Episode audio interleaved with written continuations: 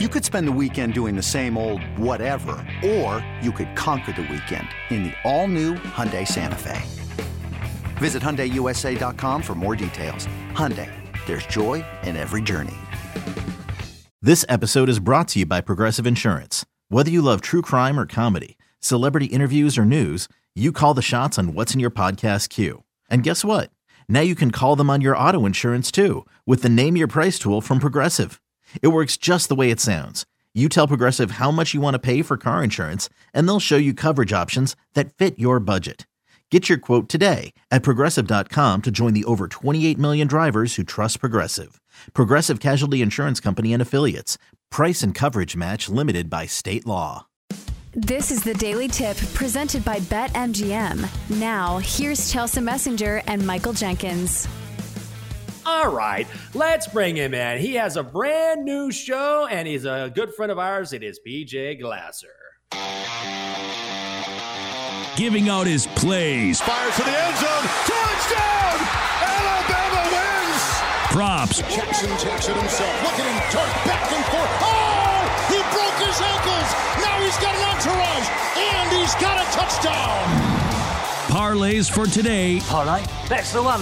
Parlay. Paula. It's PJ Glasser. Oh, yeah.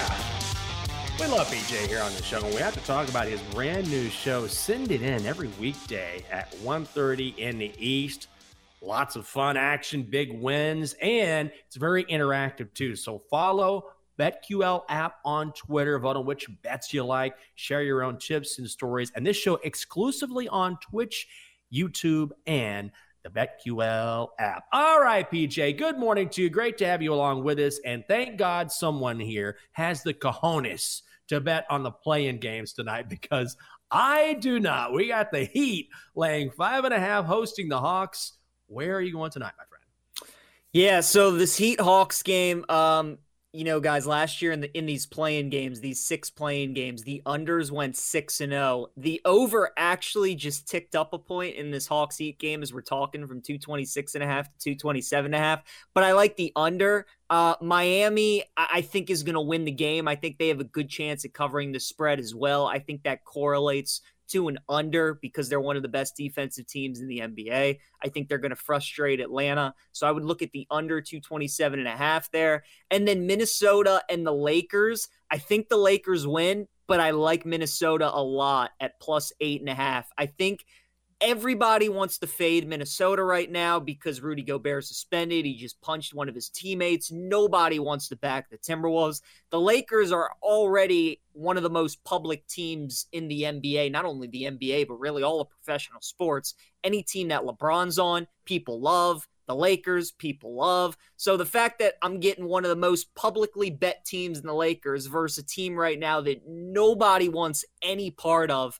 Sometimes, guys, those teams are the teams worth backing. I think about like the Colts and the Raiders. When the Colts fired Frank Wright, Jeff Saturday stepped in. Nobody wanted the Colts. Everybody thought the Colts were an absolute dumpster fire. What did they do? They beat the Raiders that week. So I don't know if the Timberwolves can win this game tonight, but I will take them +8.5 to cover the spread against the Lakers.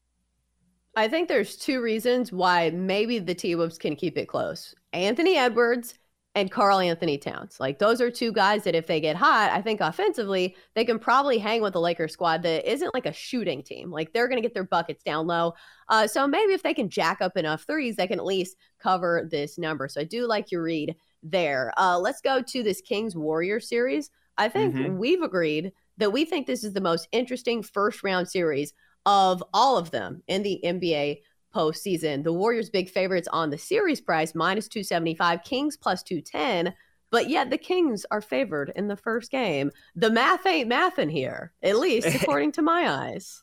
It ain't math in Chelsea. I can see why the Kings are favored. Their first playoff game in 16 years. They're at home against the defending champions. Obviously, Sacramento and Golden State geographically aren't that far from each other. So it's going to be an awesome game. It's going to be an awesome environment.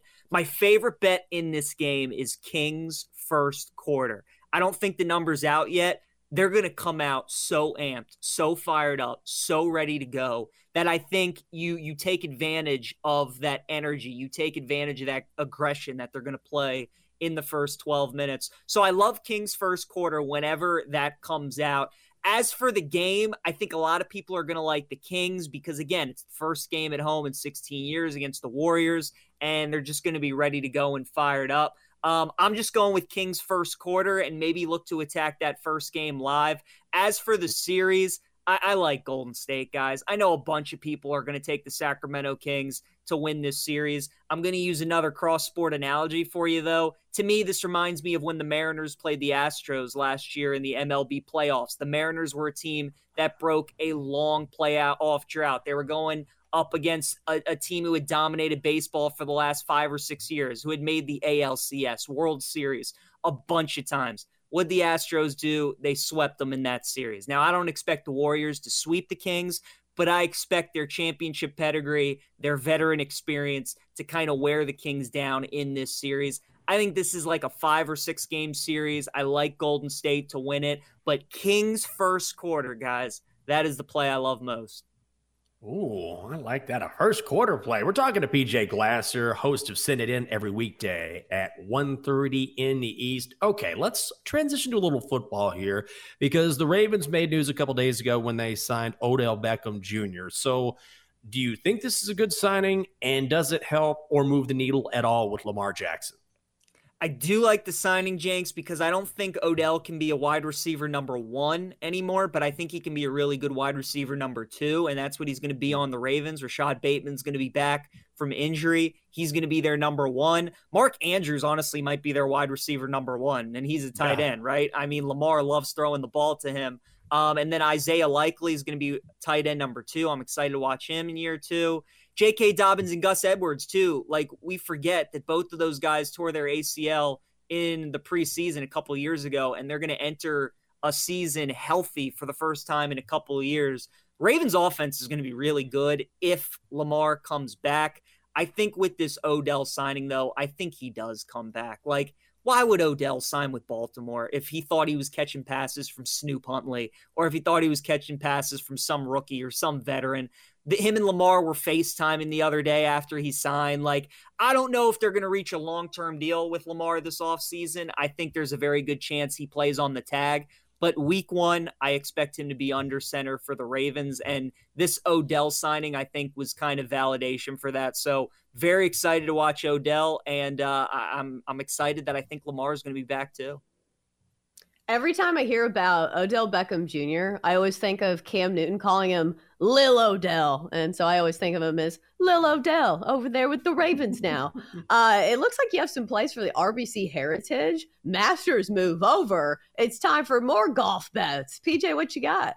Yeah, Chelsea, tired Masters, wired RBC Heritage, right? Like, we got another great field this week at Hilton Head. So no Rory McIlroy. He was going to be one of the favorites in this tournament, but he withdrew after he missed the cut at Augusta. Patrick Cantlay at 12-1 is the guy I am looking at. If you like course history, Cantlay has played this event 5 times. He has finished top 7 or better 4 of those times. Now, this is the best field that'll ever take part at the RBC Heritage, but because Cantlay's played it 5 times, he's played so well, I expect him to be in contention.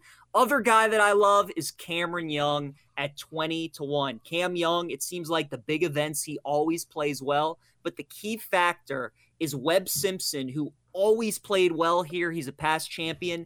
His former caddy is now the caddy for Cameron Young. So Paul Testori knows all about this course. He knows how to win here. He knows how to have success. By the way, Cam Young finished 3rd at this event last year, so didn't play too bad either. Give me Cantlay and Cameron Young as the 2 guys I like this week at RBC Heritage. I think one of those 2 guys probably going to win.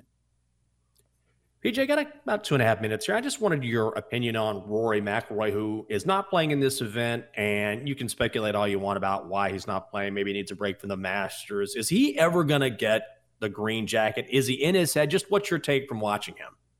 Yeah, Jenks, you know, I was talking about this with people the other day. So that was his ninth try at the Grand Slam. That was, you know, he was trying to win the green jacket, obviously. I just don't know if he's ever going to do it. I think we were talking about it on the show last week. The Masters has to be the toughest leg of the Grand Slam to capture if that's the last one you're going after, because it's the tournament. It's the same course every single year. You know, Jordan Spieth is trying to complete the Grand Slam and win the PGA Championship, but they rotate different courses, and I think that's a big benefit to him because he can play these new courses fresh. There are no demons that he has on certain holes. I just don't know if Rory's ever going to do it, guys. This is the fifth straight year he started the first round of the Masters over par. He can never get off to a good start. So, Jenks, to answer your question, as great as Rory is, he's an all-timer. He's one of the best golfers ever.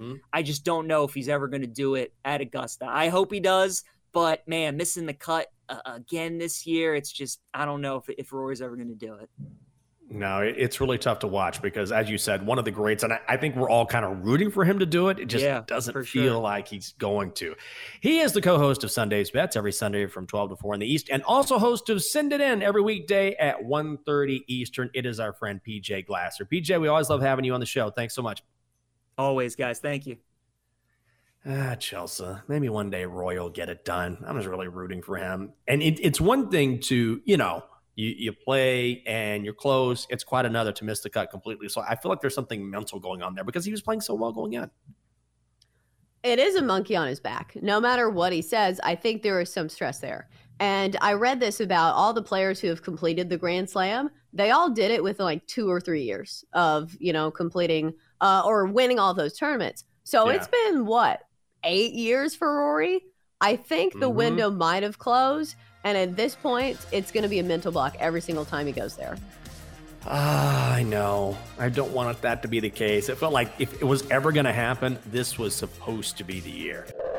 For more, listen to the Daily Tip presented by BetMGM. Weekday mornings from 6 to 9 Eastern on the BetQL network, the Odyssey app, or wherever you get your podcasts.